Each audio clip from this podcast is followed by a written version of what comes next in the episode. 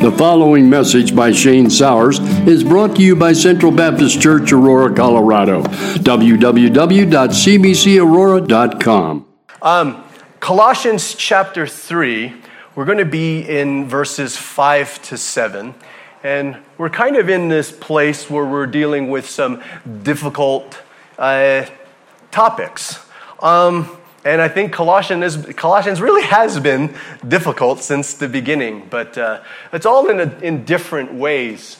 But man, I, I tell you, the more, I, I, the more I'm really diving into the book of Colossians, the more I really feel like Colossians is so timely. It, it really is dealing with things that we're struggling with in Christianity today. So, Colossians chapter 3, we're going to be focusing in on verses 5 to 7. And this is part one of 5 to 7. We're going to do part two next week. But in a recent study that was conducted by ChristianMingle.com, uh, it's a Christian singles uh, on, uh, site, uh, Christian singles between the ages of 18 and 59 were asked the question Would you have sex before marriage? The response 63% of the single Christian respondents said yes. Yeah, I can't believe they said yes. You understand 63%? If you got 10 Christian singles standing in a line, only a f- little bit less than four said no. That's a serious stat that we're faced with today. In response to this survey, Kenny Luck wrote In my 30 years of youth and adult ministry, this is as unfiltered, direct, and honest as a question and answer can be. In practice, Christian adults and young adults have become sexual atheists.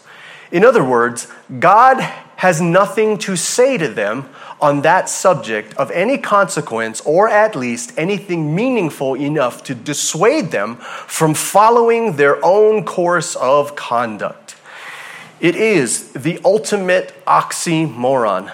A person who at once believes in a wise, sovereign, and loving God who created them and all things can also believe simultaneously he should not, cannot, or will not inform their thinking or living as it pertains to sexuality.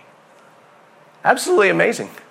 Amazing to see this. This is what I often wonder when I think about things like this. Today, with so much technical advancement, with so much knowledge and prog- progress that we have acquired, we still have this kind of thinking.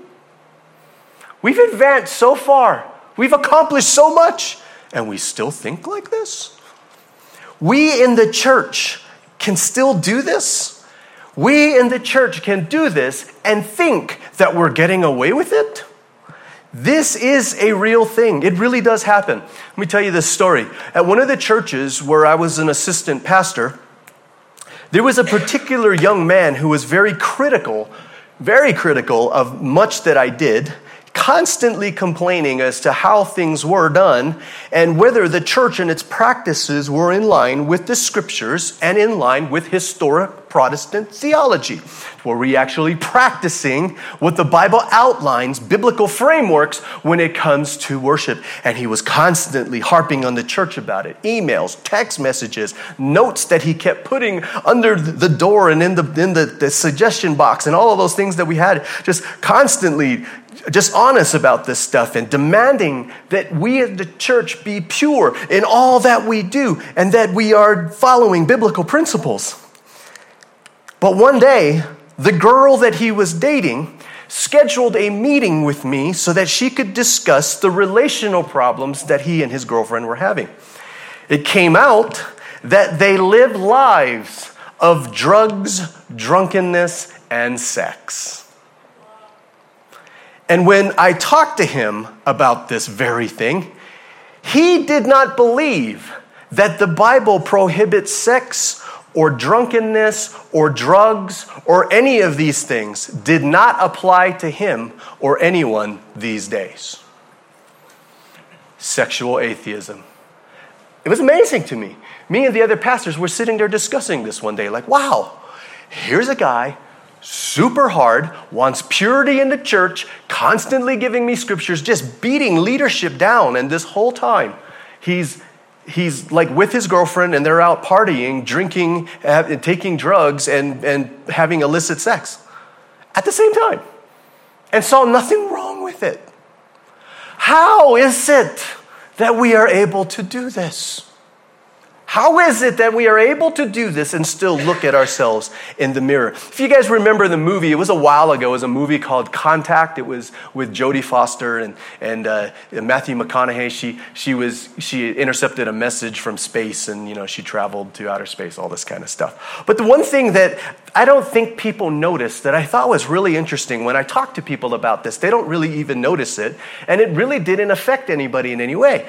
But if you remember Matthew McConaughey, who was her boyfriend, was a minister of God. And as a minister of God, they would go out on dates, and you would, the next scene would be the next morning with them, you know, putting their clothes on and having conversations and all this stuff. And it was just like she asked them the question, like, you're a minister of God. Why is it that we're having, you know, why is it that you're okay with fornicating? And he says, basically, I am a man of the cloth without the cloth. Now, now again, when he said that, I gotta admit, when he said that, I laughed because it was kind of funny. But the idea was wait a minute, but are, is this okay then? I mean, is, is society as a whole, are we acceptant even of this? Not just of Christians who continue to fornicate, but ministers who fornicate, and we think that that's okay. The standard that we have when it comes to the idea of sex, sexuality, immorality, fornication, adultery, all of these things, where is the standard now? Is there even a standard anymore these days? Hmm. And it's not with just with sex. Well, I mean, why is it that we do this with many things? We are strict about certain things when it comes to the Bible, and then we find that we're really lax on stuff, especially lax on the vices that we struggle with. Many Christians will pick and choose. I, I know one, I, you know, I could even tell you his name, but I won't. a Christian who will pick and choose which of the Ten Commandments he will follow and which ones he won't. We don't. People, some, another individual came up to me once and said, Hey, Shane, we don't have to obey all the laws of God. We just got to obey the serious ones. This one was my favorite. I mean, this one actually kind of made me chuckle. We don't have to obey all the laws of God. We just got to obey the serious ones. To which my question always is if, when someone comes and says stuff like this to me Can you tell me which, this, which ones are the serious ones? Oh, well, that's easy, Shane. It's, you know, it's the stuff, you know, it's like stealing, it's like killing, it's cheating on our taxes, it's watching X rated movies, it's wearing a red blouse with a pink skirt, you know, all of those types of things. Some of the ladies, you guys are looking at me like, how do you know that?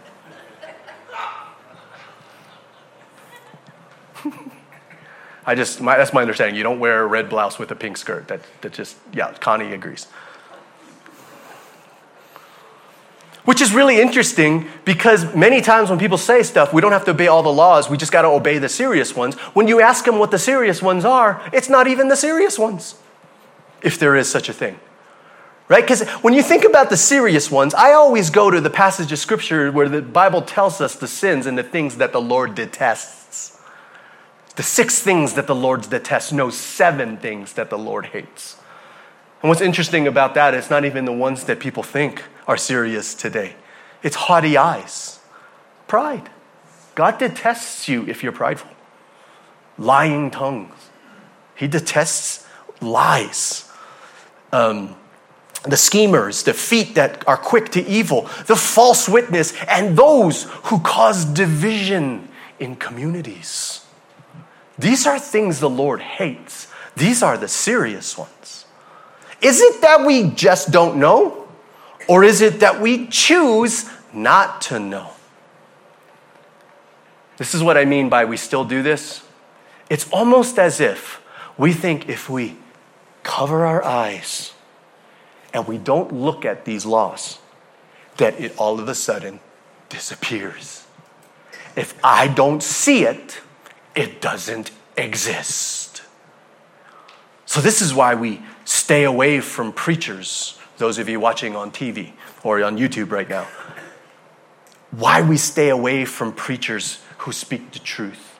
Why we don't want to hear the truth. Why we stay away from these guys that, that are, you know, oh, these guys are so biblical. They're just trying to be biblical. You know, all they're doing is just causing despair in people. So we think that if we don't hear it, that we don't see it, therefore it doesn't exist. So I just don't want to hear it. I don't ever want to have to face the reality, the truth, so we just ignore it. I mean, why are, why are we so afraid of truth today? Why are we so afraid of what's biblical today? I mean, it, it's so bad. I, am watching a video. I don't know if you guys know who Greg Laurie is. Uh, not a Southern Baptist, but I think everyone kind of knows. He, he's still going to heaven. um, Greg Laurie was doing a video. I thought it was really interesting. And he was talking to a church. And when he was talking to the church, he was like, You know, I'm, I'm sorry if this d- offends you. I'm sorry. I, I just have to say it. I know this is going to probably offend most of you. It's probably going to offend. And I know that this is really going to be hard for a lot of you. Are you guys ready? Prepare yourself for this. And then Greg Laurie said, Jesus is the only way. And it was like, okay, Greg, you are talking to a church and you are preparing the church to hear you say, Jesus is the only way. Are we that afraid and that offended by the truth in the church? I get the world. In the church, family, why are we so afraid of truth? So afraid of truth, even in the place that's supposed to be God's mouth house, the place where you're supposed to hear the truth. Why are we so afraid? Family, this is idolatry. This is idolatrous behavior when we do stuff like this. It's the unwillingness to rid ourselves of our idols. It's the unwillingness to be far from it. It's the unwillingness to put these things in our lives to death. If we as Christians are dead to the world, why will we not put to death the world that's in us? Man, isn't that amazing? Funny. We're dead to the world, but we keep the world alive inside of us? Wow. And let me tell you something, family. We've got to put these things to death in our lives. We've got to put it to death. We've got to kill it. These things that we do, the practices and things that we, that we see, even in the walls of the church, we've got to know something and hear me really loud and clear today, family. The judgment of God is coming. And it's coming for people who do stuff like this. And the, the word is telling us. It's because of behaviors like this that the anger of the Lord is coming. The Bible says that it is a terrible thing to fall into the hands of the living God. Okay, Shane, I hear you. Is there hope for us today? You bet there is. But let's check it out. Colossians chapter 3, verses 5 to 7. Colossians chapter 3, verses 5 to 7. So put to death the sinful earthly things lurking within you. Have nothing to do with sexual immorality, impurity, lust, and evil desires do not be greedy, for a greedy person is an idolater, worshiping the things of this world. Because of these sins, the anger of God is coming. You used to do these things when your life was still a part of this world. The grass withers, the flower fades, but the word of our God stands forever. Let's pray. Father, thank you for your word. Pray that it continues to accomplish your purpose May it never, ever return to you void. We thank you in Jesus' name. Amen. So, if you're taking notes, the first thing we're going to look at today is the worldliness in us that we still need to mortify, what we still need to kill, right? So I love saying that when it comes to sanctification. What in our life do we still need to kill? And the second thing we're going to see is how it's these things in us that is provoking the anger of God. And we got to know He is coming to deal with it. He's going to deal with it. So, our thesis statement today is this Though sin and the pattern of this world entice us to keep alive the world in our hearts, it truly is the Word of God and the power of the Spirit that will cause us to see that Christ is more than anything the world is and what the world brings. So important that we see this. It's really important. How do we overcome these things in the world? The Bible makes it so clear.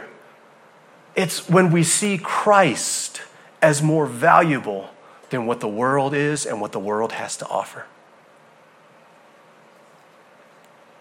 You got to see Christ as more valuable. Number one, mortify what is in you. The things we still need to kill. All right? That, that, if you guys want, you guys like rhymes and stuff like that, and you guys want to sound, you know, cool when you're talking to people about God's word and all this stuff. When it comes to sanctification, you say, yes, sanctification. What are the things that we still need to kill? All right, get that. So, right here in this, in this passage of scripture, we got something that should catch our attentions right away. We have a therefore. Anytime you see the word therefore, boom, that got, it's got to, you got to keep that in your head because what we need to see in our passage today is what Paul is saying is as a result of the things that he had said before. So, what Paul said before is that number one, we are dead to this world. Number two, we are alive, but our new life is hidden in Christ, and one day it's going to be revealed in glory. So, if we are to have a heavenly mindset, we have got to get rid of things that pull you away from it. I love the way Dr. Uh, Doug Moo, he puts it this way. He says this, but this putting to death of sin is not only demanded by our incorporation into Christ, it is also empowered and affected by it. Union with Christ, because it puts us in a new relationship to sin and brings us into the, sphere of the Spirit's power, will impact the way we live. Ultimately, then, the imperative put to death in this verse must be viewed as a call to respond to and to cooperate with the transformative power that is already operative within us. So you see in this passage of scripture, it's talking about sexual immorality. But why is this important and why is it that he brings about the union of Christ? Because as you see throughout Scripture, if there is one thing that we see in human life, especially when it comes to the marriage relationships, is a lot of things that happen within the marriage relationships, the boundaries that are set, is because the Lord is teaching us about His relationship to His church, and He's teaching us that through marriage, right? Because that's the great mystery. The mystery is marriage is there to teach us about God's relationship with His church. How a husband treats his wife is how Christ wants to treat the church. How the husband sees his wife is how Christ sees the church. It teaches us about the relationship. That's why I say that's, this is why marriage and the, sake, the, the sacredness of marriage and why it's such a sacred institution and why it's so important because it's almost as if marriage is revelation. You know how we protect the Bible? Because the Bible teaches us, the Bible is the Word of God. This marriage is a tool that the, word, the, world, the, the Lord uses to teach us about His relationship with the church. So if you want to know what the relationship with Him and the church is, you'll know when you look at marriages today. This is why it's so important, why marriage is so important. And one of the things that happens within a marriage relationship is the consummating of the marriage, where a husband unites with his wife. The picture that we see when it comes to union with Christ. That's why sexual sins are so bad. That's why sexual sins are so horrible. Because it's diminishing and it's absolutely destroying the image of what it is for us to be united with Christ. It doesn't, it's not seen as beautiful.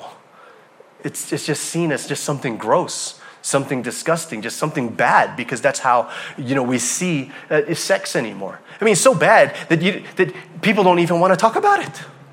I don't even want to talk about it. You know, just I, I don't want to get up here. It's like, oh man, I got this. I got a sermon that I got to preach today. I got to talk about sex today. Oh, I don't want to talk about it. But it's something beautiful, isn't it? It's something amazing. Something that God gave to be shared between a husband and a wife. But that's how much it's gotten polluted in our culture today. We just don't even want to talk about it because we see it as disgusting, as bad. This idea that we have when it comes to putting to death the sins in our lives is beautifully illustrated in the words of Christ when he said in Matthew chapter 5 verse 29 Matthew chapter 5 verse 29 so if your eye even your good eye causes you to lust gouge it out and throw it away. It is better for you to lose one part of your body than for you uh, to, to lose your whole body or for, than for you to have your whole body thrown into hell So I'm sure you guys have probably heard many, many sermons about this kind of stuff. If any of those sermons basically disagree or go, does it says something against what I'm about to tell you right now, then it's wrong. Just FYI. This is what's really important about this passage of scripture, and I think it gets glossed over a lot. Okay, here's here's the point. Number one, it's teaching us a couple two things. Number one, it's showing us the seriousness of sin. This is the one that I think gets glossed over all the time. How serious is sin? Jesus is telling us how serious sin is. It's so serious that if a part of your body actually causes you to do this, you should cut it off. Oh, well, Shane, I don't think he means it. No, he means it. Jesus absolutely means it. You know, we try to we hear stuff of people and ministers talking about this very issue. Like, you know, well, he didn't really mean it. He was just exaggerating. No, no, no, he meant it. That's the seriousness of sin. It's so serious that if you do it and your hand causes you to do it, cut it off. It is better for you to walk into heaven maimed and disfigured than for you to be whole and fine and burn in hell for eternity. That's how serious it is. So, number one, he's talking about it. It's so serious that extreme measures must be taken to rid yourself of sin. Sin must be cut off. Sin must be put to death. This is how serious it is. Better for you to lose an eye than for you to be condemned. But here it is. Jesus is also teaching us something else. Number two, point number two Jesus is illustrating the frivolity of it, though. It's so serious that if it causes you to sin, you should cut it off. But let me tell you how frivolous it is. Because if you really actually do this, you're just going to cut every single part of your body off. You will end up chopping every part of your body off why? Because it's not only sin is these sins are not only serious, it's also pervasive. If you think COVID 19 spreads, man, sin spreads even more than sand. Family, I, am from Hawaii. Okay, many of you are from California. Some of you maybe from even California, and you're around the beach and all this kind of stuff. Let me let me tell you something about sand. I'm from Hawaii. You can go to the beach wearing an outfit like this shoes, pants, belt, shirt, tucked in, jacket, all this stuff. You wouldn't wear a jacket in Hawaii, but, but let's say you did. And you go to the beach. You go to the beach wearing all these clothes. You never go into the water. You never sit down on the beach. And you never even go for a stroll on the beach. But somehow, some way, that night, when you take a shower, there's sand in your belly button.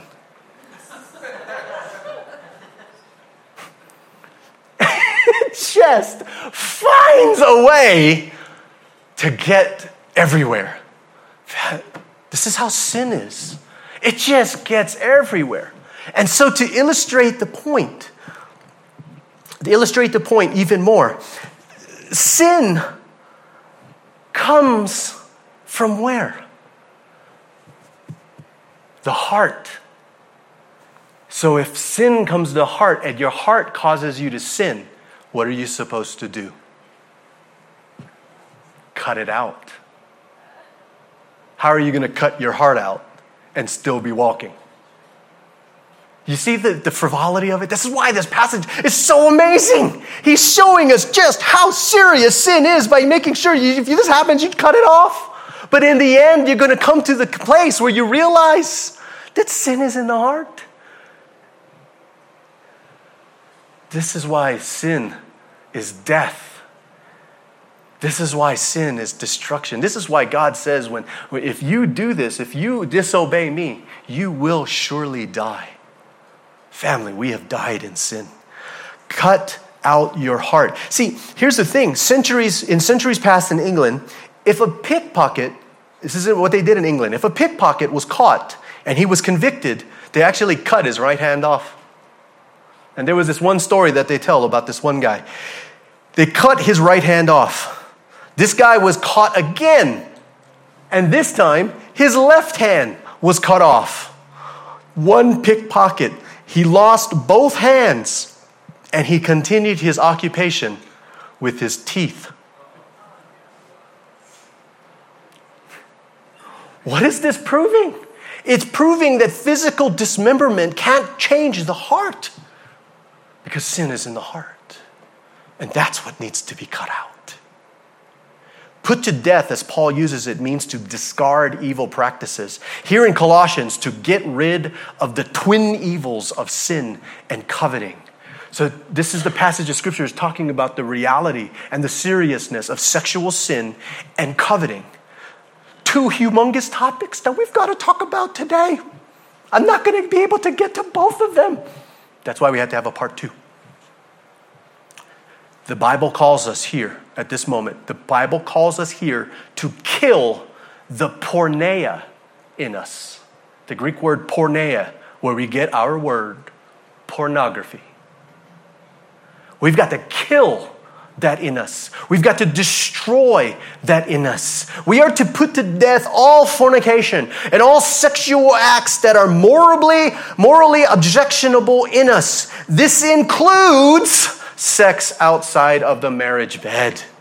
Family, this is common. It's becoming more and more common today. When I talk with people, they just don't think that this is a bad thing anymore that you can be a faithful Christian and still love God and still allow porneia to live in your life. I'm counseling this one lady right now uh, by phone, counseling this one lady about this issue. She, she says she's a Christian. She has faith. She believes that Jesus is the Christ, the Son of the living God. And she is dating an, unbel- or, yeah, dating an unbeliever right now because she is, is liking the, the sexual activity that's happening between the two of them. I keep explaining to her, how can you do this and continue to live in unrepentant sin and still say that Jesus is Lord of your life? How can you do that? How can you say that? How can you serve two masters? You can't. It's the deception. And she thinks she's fine. It's the deception. And, and, she, and she just finally comes right out and, and just starts yelling at me and talking about how I'm a, a moral bigot and I'm a legalist and I'm a Pharisee and you're just out of touch with the real world. That's fair. I'm not going to deny any of those things that you said. I remember one guy even told me, Hey, Shane, stop being puritanical and get with the times. All right? What we need to do is need to make love, not blog posts condemning unhindered sex. I remember when he said that to me, I said, Did you just call me Puritan? Did you just call me a Puritan? If you guys know me, you guys know have known me now for six years. That's a compliment. that, I, that didn't affect me at all. We are also called to put to death akarthsia, akarth, akarthesia. I can't even get this word out. We are called to put to death akarthesia, karthesis, purity. The death of non karthesis, akarthesia impurity. It describes any kind of moral corruption. Moral corruption of any kind. And it's normally used for sexual impurity, but it accounts for even more. Dr. Kent Hughes writes this is wider and subtler than physical immorality, for it embraces the lurid imagination, it talks about speech, and deed of sexual heart or a filthy mind. Man, that's like almost describing our culture today. We're also called to put to death pathos, where we get passions. Better yet, some of your translations will say lust. Oh man, lust. Society today, lust.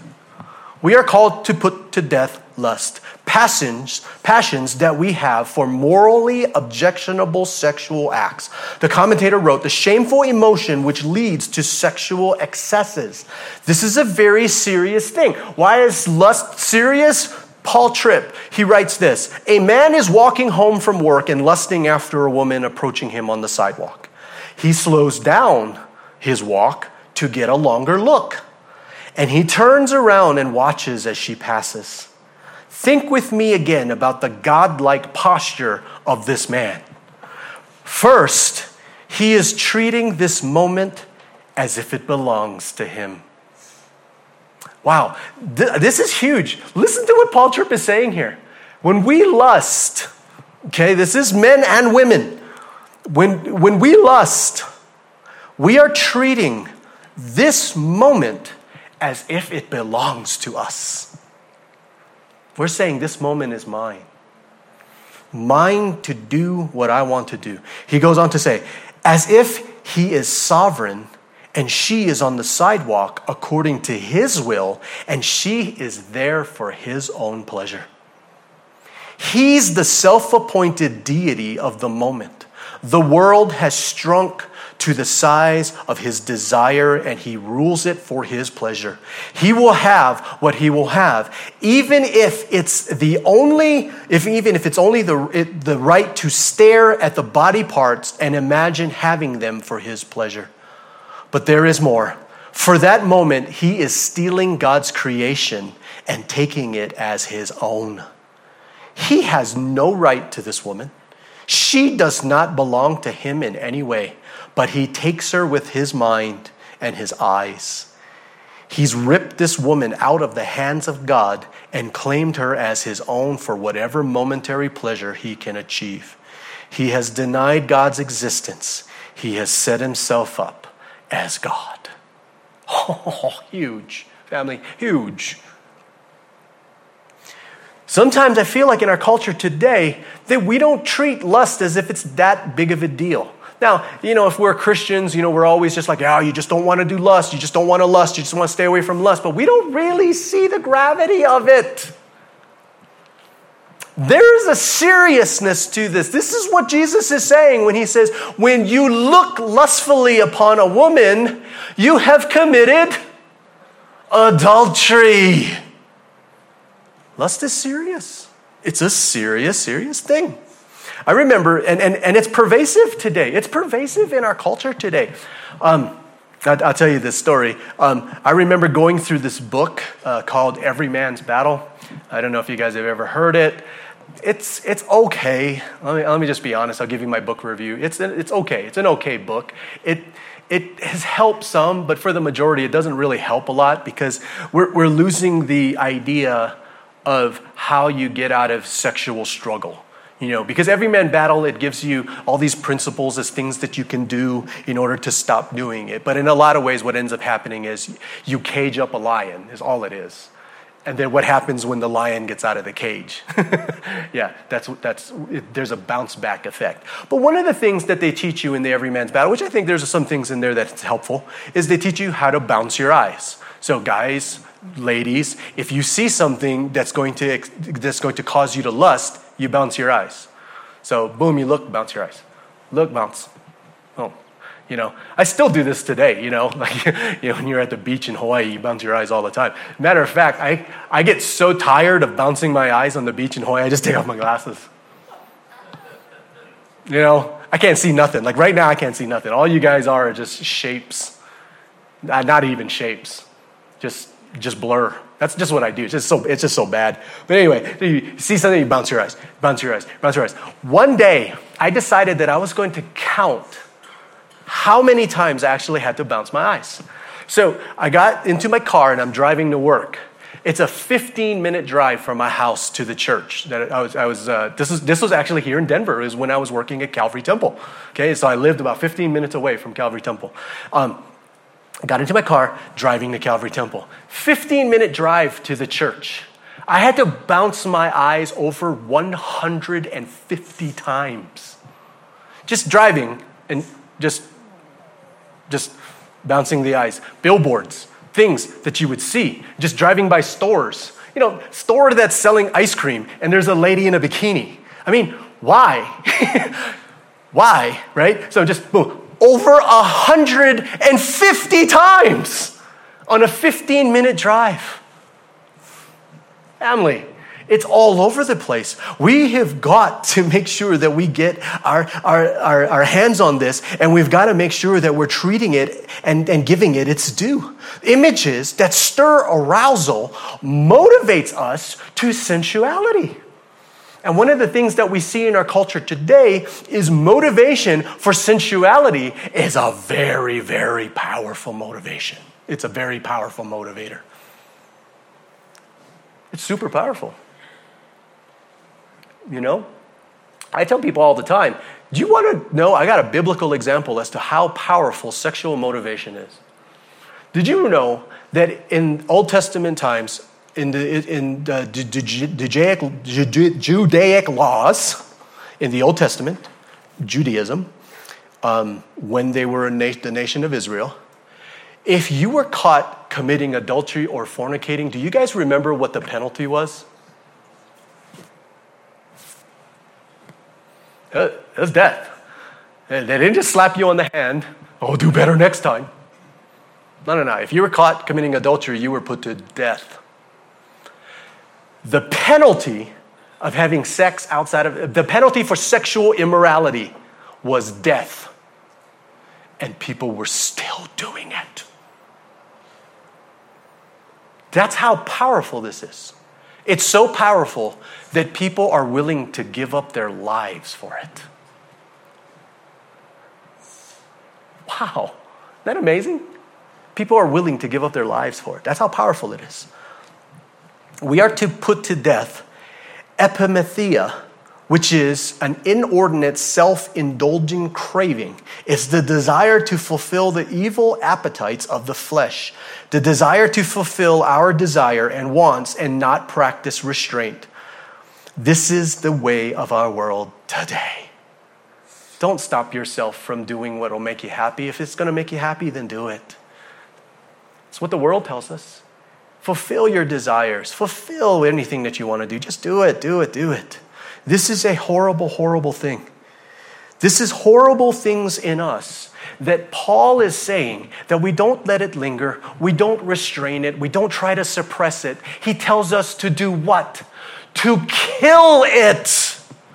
Christian, today we are to kill these things inside of us. This is a horrible, horrible thing and should result in cutting off the source. And so individuals will say, you know, well, I just, uh, you know, Shane, I know we're supposed to kill this, but this is just the way that I'm living. This is just the way how things are and all this type of stuff. This is just important to me. I'm, I'm just, I'm just not going to kill it. And I've always referred to, it, I've always said to these individuals, man, when you say things like that, it's just showing me just how little your faith is. Oh, no, no, no, you don't know what I'm talking about. I believe that Jesus is Lord. I believe that Jesus is Savior. I said, yeah, you say that, but you're not willing to put these things to death. No, no, no, no, that's not, you're just misunderstanding what it is. I'm just not going to kill that, but that's okay. That doesn't mean that I don't have faith.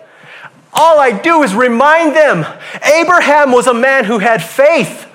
And we're not just talking about lust that Abraham had, sensuality that he had. He was willing to put his son to death. He was going to kill Isaac. Men and women that believe that Jesus is Lord will put these things to death. Not only these things, but willing to put their own kids to death for him. Do you see that? See the seriousness? This is what I am saying. Don't tell me and don't talk to me about faith when we're not willing to put these things to death.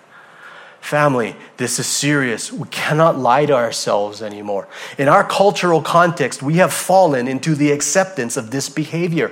We struggle with putting these things to death because we still don't want to be dead to the world. And the world continues to entice us with sex and sensuality, and we keep falling for it. It's also so bad that we feel that we just can't overcome it. So the church feels like we can't defeat it. It's everywhere, Shane. It's not going to go away, Shane. So we in the church have come to the place where we just don't, long, we no longer fight it. We just try to figure out a way to accept it. And what did the church do today? We twist scripture to make it not condemn sexual sin anymore. We just stop looking at scripture. We just ignore it. We can't beat it, so we resign ourselves to join it. And we have discovered in the church, in the church now, that sex sells. What? Sex sells? What? Even in the church? Did you know that when I was in the in the, when I was younger, I was in a, a Christian rock band, and I was talking to, uh, I won't say the name of the Christian label, but it was one of the big four Christian record labels. And I was talking to one of the A&R directors there. And he says that they are always looking for female Christian singers who young Christian boys will lust after. And those are the women that we will sign to our record label. Shane, it's the music business. And I was, I was horrified. I kid you not. If I'd have known jujitsu, I'd have choked him out at that moment. All I wanted to do was punch him in the face because I could not believe he was doing that. That record labels are actually looking for women to cause young men of God to stumble so they can sell CDs. This is horrible what's happening in the Christian world when, when it comes to these kinds of things. Did you know? I got this from a source from a woman who came to my church because the, the mega church that she was at, they passed a new rule do you know the mega, the mega church? Oh, this, I'll just let you know. Uh, this was when I was pastoring in Hawaii. She came to my church because, and she, she joined the worship team. She wanted to sing on the worship team. She was on the worship team at this church, and the reason why she left that church is because the worship leader had come in the week before and told them that they want all the women on the worship team to start to dress to impress. Oh, well, is he saying he just wants you to dress nice? She said, No. He said, anything that will get people to see your figure. Worship teams now in churches encouraging women to dress to appeal. One of my friends, uh, another man who came to my church, became a good friend of mine he said that there was a church. He said it was down to our church. I don't know if you remember this story. He says it was down to our church and another church. And he goes, and so we were going to this church, and um, he says, then he found out that the worship leader at the church wasn't really the worship leader, he was just a backup worship leader. And that Sunday, when they went to visit, the worship leader, the full time worship leader, showed up. And he said, she came out with a short mini skirt on. And she barely was covered up at the top. And she grabbed the microphone and was like, Are you ready to worship the Lord this morning? And started leading the congregation into worship. He said the whole time he was there, he couldn't look at the stage because he just couldn't do it without feeling like he was going to lust. And he's like, and she's singing praises to God, and I'm supposed to be singing praises to God, but all I'm thinking about is her legs. Family, the church has figured out that sex sells, and they're using it. This, I'm not making this stuff up, family. This is happening in the world today. This is what they're doing. Sex motivates. Did you know that there's a popular pastor in California? He's actually passed away now. I, I, I, hate to see what that, that conversation with Jesus was like. But a popular pastor in California, he built his huge church. He had a huge church. And the story got out as to how he did it. Do you know how he built his church? He's in California. He went to Los Angeles to the strip. He hired strippers to come sit in the front row of his church and he had TV cameras panning the front of the church while he was preaching. Within a month, he was over a thousand people. Family. He got the message sex sells. Huge church now, gigantic. That's how they started.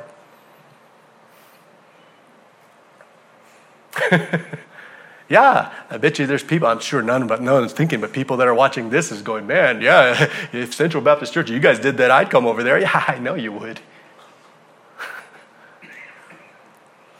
Because sex sells. Dr. Hughes, he writes this Personally, I can think of no other array of sins more prominent in our society and more in need of being put away. Daily living subjects the average American to a sea of sensuality. He says it's conceivable that on a given evening of TV watching, one person may see more sensual sights than one's grandparents did in their entire lifetime. The magazine ads for certain brands of blue jeans defy, defy adequate description and polite company. And inspired TV ads for perfume promote a mystical eroticism. He said in January of 1984, an issue of Psychology Today, a magazine not known for promoting biblical concern, stated that a pervasive cultural desensitization has taken place through films which feature sexual violence and, suge- and suggested that films be packaged with warning labels like cigarettes. That films today should be packaged with warning labels now. And remember how I've been talking about our culture's incessant problem of self deception. And especially when it comes to sex and sexuality. Christians will recommend, this is the thing that blows me away, family. Christians, Christians now, people who profess to be Christians, will recommend to me TV shows that are loaded with sex scenes and sex sensuality. And you know what? After I'm like, okay, I'll watch the show because they said that it's a good show. I watch it. The very first show I'm watching, within the first five minutes, I'm like, oh! Just like, why would, he, why would she recommend this show to me? And I'm watching, and then I call her up. I said, Is this the show that you recommended? Yeah, yeah, this is the show. Are you sure it's the show? This is the, this is the show. Yeah, this is the show. The first five minutes when I'm watching this stuff, there was this scene. Oh, yeah, yeah, yeah, that's the show.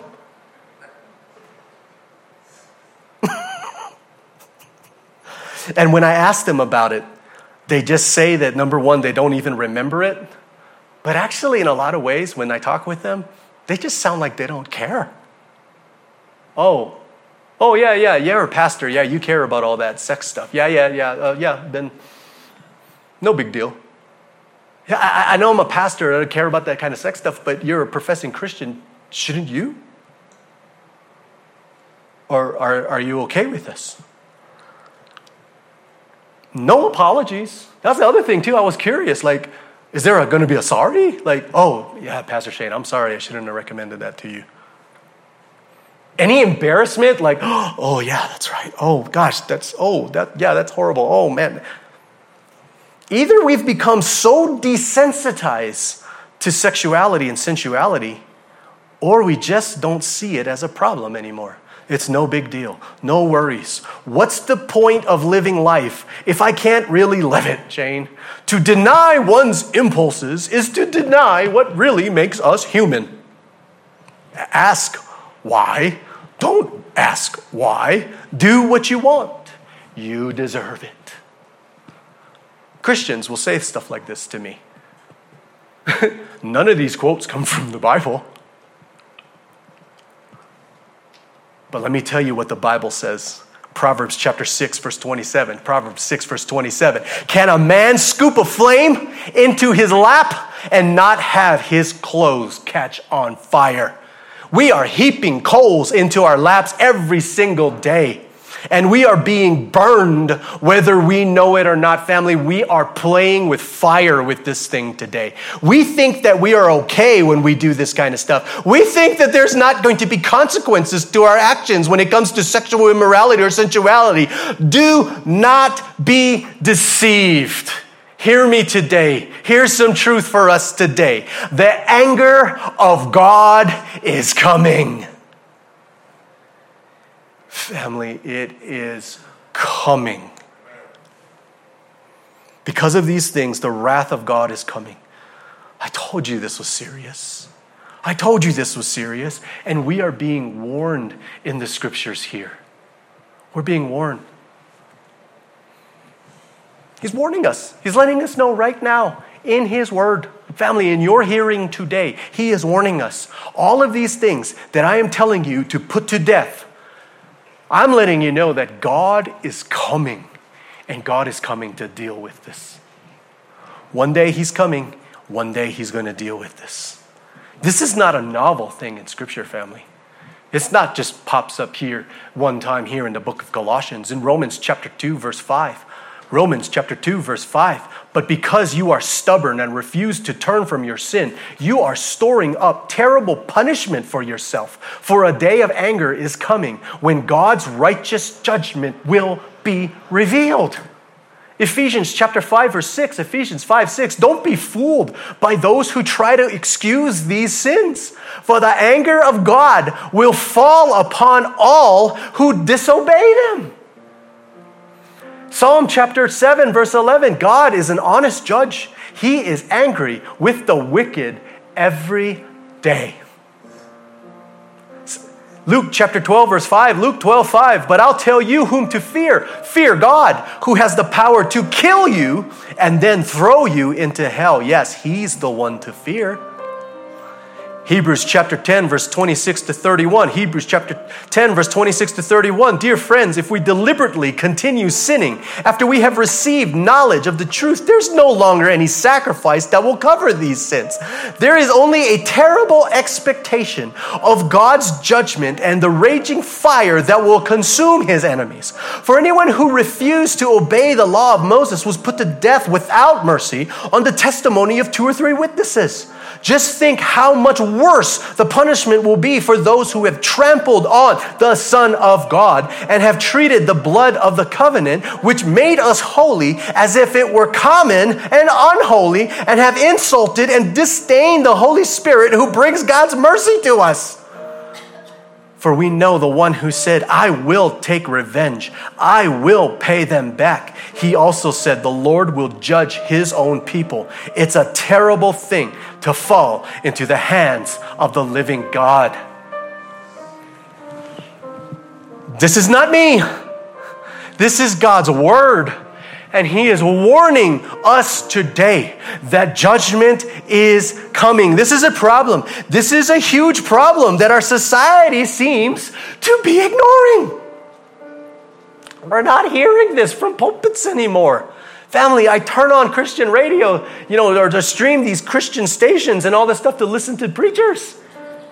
You know, I just, I remember like going days and going, you know what? I've listened to Christian radio all day for an entire week, and not one mentioned the wrath of God that's coming.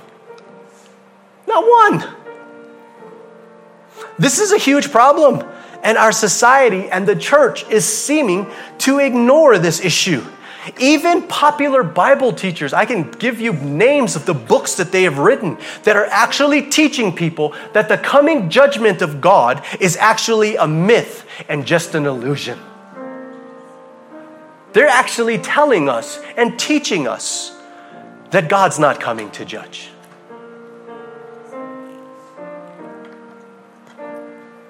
He said it. Family and many just don't believe it. Many false teachers and false prophets said, like they're saying today. Did you know back then that when Babylon was coming and God was warning them, the prophets were warning people that judgment was coming? And the false prophets came and said, You know what? There's not going to be any judgment. Come on. Peace. Peace. When there was no peace. The temple of the Lord. The temple of the Lord. Come on. We're not God. God loves us. God loves us. He's going to defend us, all this stuff. We're in the temple of the Lord. The temple of the Lord will defend us. And what happened? God came, God judged, and they were destroyed. He's not messing around, family. He is not messing around. This is the Israelites with this much revelation and this much warning. Family, God's judgment is coming. And right now, today, we've got this much revelation and we've got this much warning. Man, if you think that we today have any more of an excuse than the Israelites had then, we are than they had then, we are strongly mistaken. Judgment came. It was huge and it was devastating. And it's the same for us today, family. Judgment is coming, and our Lord and King is coming, and He is coming with fire in His eyes.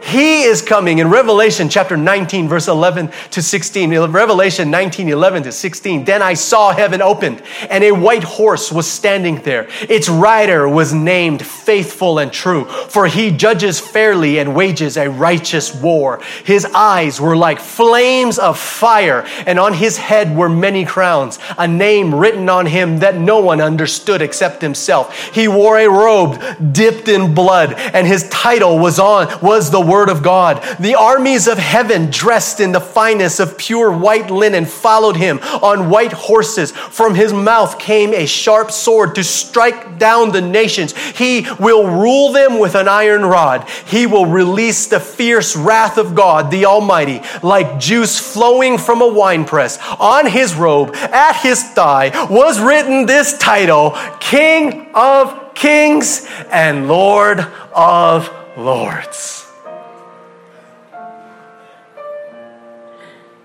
He's coming. Judgment is coming. And family, many of us would say, hey, Shane, you know what? Today, man, I'm, I'm okay though. Hey, you might be okay. What about your family? What about your friends? What about your neighbor? What about all these people in this world that are walking around that don't believe that the judgment of God is coming? Oh, well,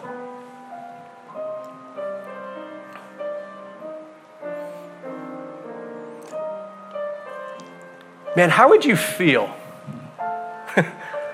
All this kind of a thing with, you know, a quote, but how would you feel if you had a disease? Your doctor knew there was a cure. But instead of telling you about the cure, he just gave you a high five and says, Man, have a nice day. And you walked out with the disease believing that any moment you were going to die. But the whole time there was a cure.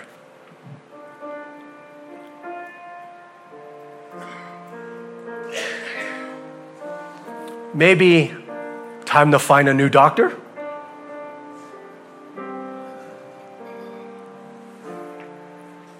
What kind of a friend would we be? What kind of a Christian would we be if we didn't say anything? Because is there a cure? Shane, you talk about this judgment of God that's coming. Is there hope for me? Can I be saved from this? You absolutely can. There is a disease, yes, but I'm letting you know that there is a cure. There is reason for us to rejoice today. There's reason for us to be hope to, to have hope today. Romans chapter 5 verse 9. Romans 5 9. And since we have been made right in God's sight by the blood of Christ, he will certainly save us from God's condemnation. Salvation is here, family. You know why salvation is here? Because Jesus died for our sins according to the scriptures, and he was buried and he was raised on the third day according to the scriptures. The saying is trustworthy and deserving of full acceptance that Christ Jesus came into this world to save sinners. He came to seek and save that which was lost. He became sin who knew no sin, that we might become the righteousness of God in Christ Jesus. By his wounds we are healed. There's salvation for us today. And the promises continue that all who call upon the name of the Lord shall be saved. If you confess with your mouth and believe that Jesus is Lord and believe in your heart that God raised him from the dead, you shall be saved. And we have the power of Christ to overcome the lusts of the flesh by the power of the Holy Spirit. Family, we are dead to sin. We are alive to Christ. It's the desire for Christ that will give us victory over sin. Family, we will be free today when we love Christ more than the world. I told you guys about my the little time that I that I used with the you know the every man's battle thing, and you know we were doing all of this stuff. It was this one uh, sermon that I heard uh, by a, a, theologian by the name of D. A. Carson. I, one of my favorite theologians. If you can read anything by D. A. Carson, you read whatever D. A. Carson has to write he said something that's really important. And he used this principle for men who were struggling with pornography. And, but I feel like this is a, a way that we struggle or we can be free from any addiction. Any addictions or anything that we're struggling with today, he gave us the key. Here's the key as to how you can be free of this. So, women, even if, if you're addicted to shopping, or if you're addicted to sitting in front of the TV all day eating bonbons. I know that's none of you. Whatever the addiction is, even if it's, it's money, success, all these things, whatever our addictions is, this is a principle that we got to get, and this is how you will truly be made free. Are you guys ready for it? I don't know. None of, you guys don't look like you're really ready for it. This is life changing. He said this all of these things in our lives, it's idolatry, really, is what it is. So he said this You worshiped your way into it. You gotta worship your way out. What does he mean by that? He means that you will run away from your addiction when Christ is so beautiful to you that He's the only thing that you want. It's that. I don't want to do this anymore because Christ is so much more. Christ is so much better. And when we get to that place, family, that's when we can truly break free. It's not a method, it's not a model, it's not a book that you need. It's just seeing Christ as being worth more. We sing about it. Do you really believe that Christ is more precious than gold? Is he more precious than silver? Is he more beautiful than diamonds? Well, if he is, just the thought of the grace of our Lord will rip you out of any dis- addiction, any stranglehold, any chains or bonds that you would have on your life. Christ will set us free. Jesus will set us free. Let's pray. Thank you for listening, and may the Lord bless you and keep you. For more information about Central Baptist Church, go to www.cbcaurora.com.